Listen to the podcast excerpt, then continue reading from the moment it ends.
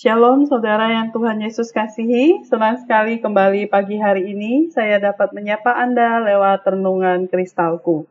Mari sebelum kita bersama-sama akan membaca dan merenungkan firman Tuhan di pagi hari ini, kita tundukkan kepala, kita berdoa.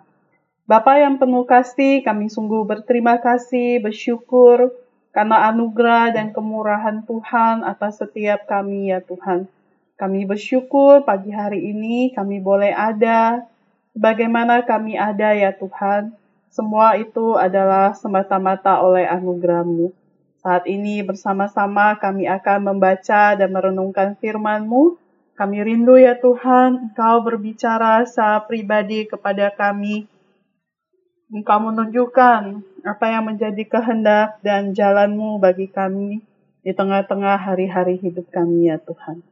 Terima kasih Bapa, demi nama Tuhan Yesus kami sudah berdoa. Amin. Pembacaan firman Tuhan pada hari ini dari surat Tesalonika yang pertama, pasalnya yang kelima, ayatnya yang pertama hingga ayatnya yang ke-11. Demikian firman Tuhan. Tetapi tentang zaman dan masa, saudara-saudara tidak perlu dituliskan kepadamu karena kamu sendiri tahu benar-benar bahwa hari Tuhan datang seperti pencuri pada malam.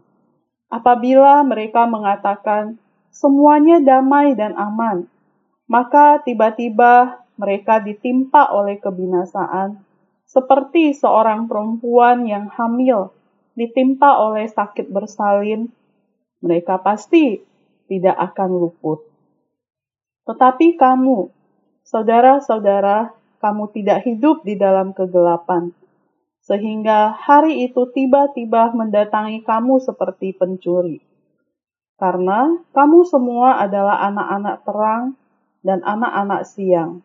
Kita bukanlah orang-orang malam atau orang-orang kegelapan. Sebab itu, baiklah jangan kita tidur seperti orang-orang lain, tetapi berjaga-jaga dan sadar.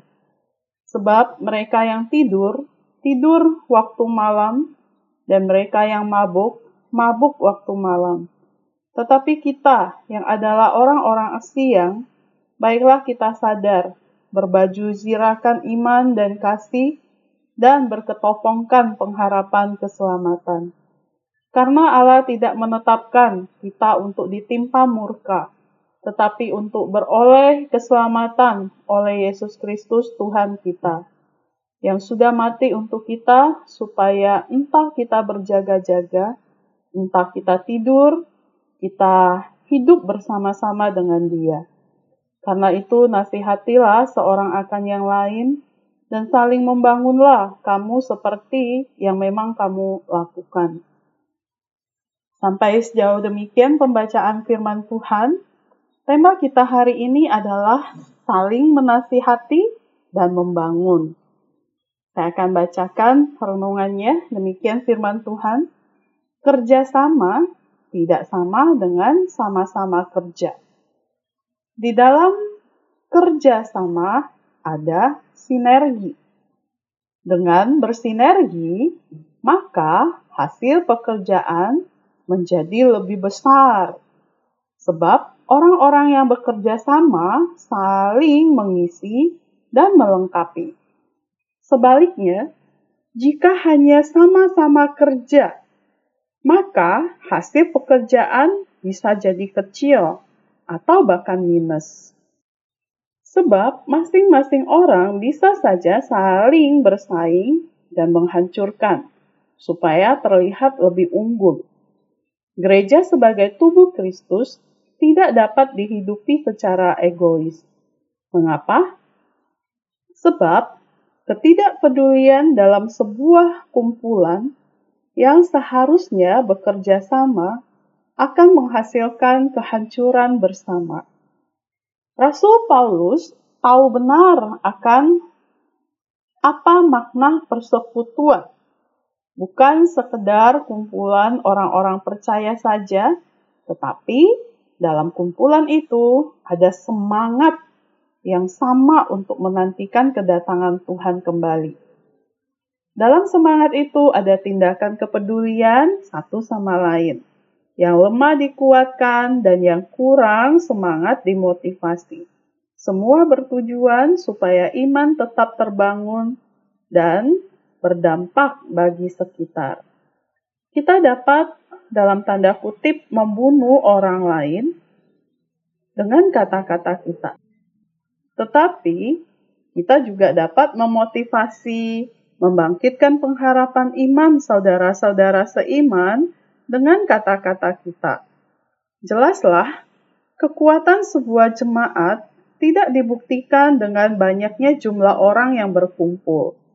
Tetapi, sejauh mana sih kita yang ada di dalam kumpulan itu peduli untuk saling menasihati dan membangun? Saudara-saudara, Apakah kata-kata yang kita ucapkan sudah memotivasi dan membangkitkan pengharapan iman bersama? Kiranya firman Tuhan kembali mengingatkan kita untuk saling menguatkan sebagai saudara seiman. Mari kita berdoa. Kami mengucap syukur kepadamu, Bapa di dalam surga, atas segala kebaikan, kasih, dan kemurahan-Mu yang terus boleh menyertai, membimbing, dan mengarahkan kami. Tuhan menempatkan kami ada dalam satu persekutuan dengan orang-orang lain. Kami tahu itu bukan satu kebetulan, tetapi ada rencana Tuhan di dalamnya. Ketika kami bertemu dengan orang-orang yang berbeda, karakter, latar belakang hidup, di situ Tuhan mau kami hidup bersama, bekerja sama, sama-sama bertumbuh, berkembang secara rohani dan juga secara kemampuan kami. Tuhan berkati anak-anakmu yang masih sekolah, Tuhan pimpin supaya mereka bisa jadi teman yang baik satu bagi yang lain, saling membangun melalui tutur kata, sikap hidup, dan juga perilaku mereka. Terima kasih Tuhan Yesus, kami serahkan Hari ini dalam proses belajar mengajar, Tuhan campur tangan, Tuhan pimpin, Tuhan sertai, semua dapat berjalan dengan baik.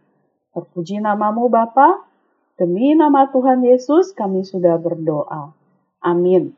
Selamat belajar. Bersama Yesus, aku bisa bergerak dan berubah.